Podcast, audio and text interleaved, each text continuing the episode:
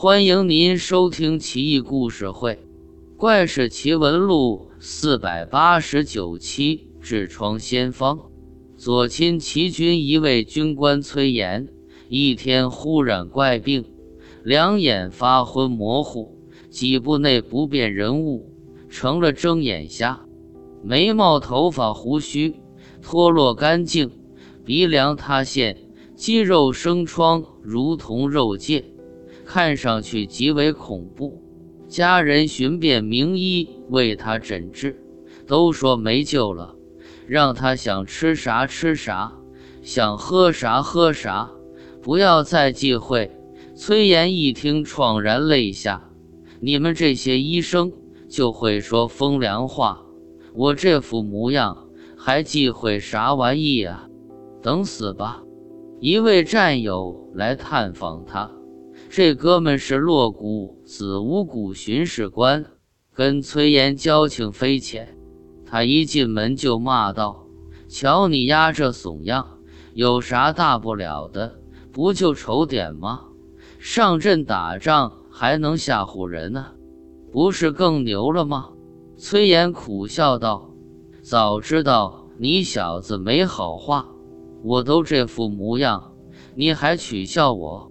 升了官了，就这么德行，不是当年当大头兵那会，要没我罩着你，你丫早当炮灰了。那哥们笑道：“瞧你急什么？告诉你吧，我带了仙方来。”崔岩两眼放光，半信半疑。那哥们很严肃地告诉他：“前些天过洛谷，遇见一个道士。”专门告诉他一个仙方，让他赶回来为崔岩治病。药方很简单，都是极普通、极便宜的药材，让人都难以置信。崔岩如法炮制，搅拌均匀后一饮而尽，顿觉舒畅许多。十几天后，胡子、眉毛、头发开始生长，毒疮开始结痂。再过几天就痊愈了，眉清目秀，肌肤胜雪，转眼跟整容似的，变得更帅。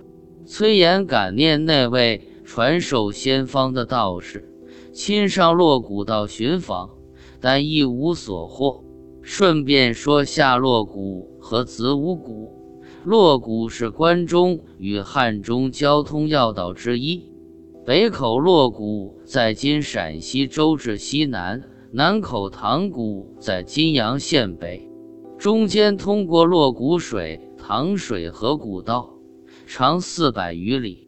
子午谷在今陕西省秦岭山中，为川陕交通要道。据《长安志》载，谷长六百六十里，北口约子，在西安府南百里。南口约五，在汉中阜阳县东一百六十里。